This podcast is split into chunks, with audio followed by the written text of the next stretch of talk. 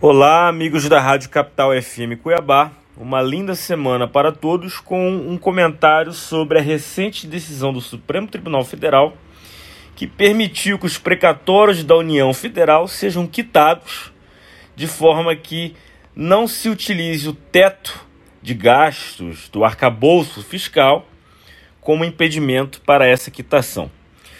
Bem, é, os precatórios são dívidas do governo reconhecidas pela justiça após um processo judicial. A gente aqui está falando de salários atrasados, de honorários de advogado, é, de, enfim, de demais condenações e deveres de ressarcimento que a União Federal ou Estado, Distrito Federal e municípios têm para com os seus, é, os seus cidadãos. A questão dos precatórios é definida pelo artigo 100 da nossa Constituição que são nada mais que requisições de pagamentos né, decorrentes dessas condenações judiciais enfrentadas contra a Fazenda Pública. Né? E o que, que aconteceu no Supremo?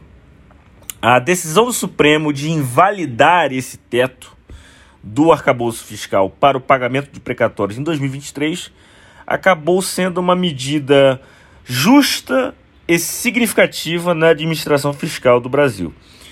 É, ao se permitir que a União pague, quite os, todos os precatórios no exercício de 2023, o Supremo Tribunal Federal impede uma bola de neve que se arrastaria até 2026 e se tornaria uma dívida impagável, ou seja, a União Federal, é, ao postergar as obrigações de precatório até 2026, essas dívidas iriam crescer iriam ficar mais caras com o advento de novas dívidas e aí a União Federal não iria ter dinheiro para pagar ninguém.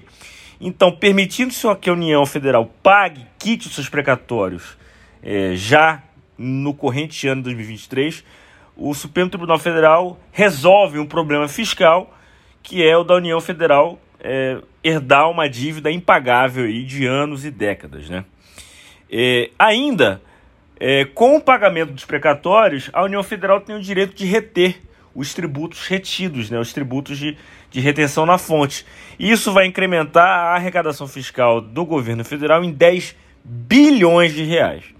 E essa arrecadação é crucial para equilibrar as finanças públicas e estimular a economia, buscando se o governo atingir uh, o déficit primário em relação ao PIB, tal qual previsto no arcabouço fiscal. É, além disso, esses precatórios, é, com a previsão de serem quitados ainda nesse ano, 2023, é uma garantia de um direito fundamental dos credores da União, promovendo-se um ambiente econômico mais estável e mais equilibrado.